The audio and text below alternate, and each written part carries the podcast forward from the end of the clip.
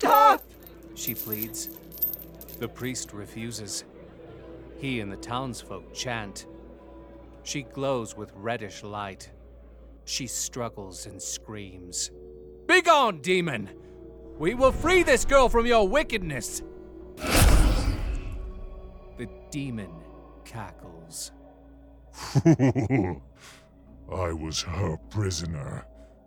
She was protecting you.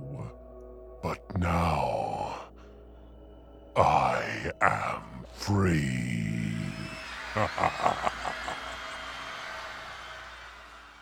Thank you for listening to Ill Omens and Bad Tidings, a micro horror anthology. Written, produced, and performed by Adam Blanford. Sound effects and music are provided by freesound.org in the public domain.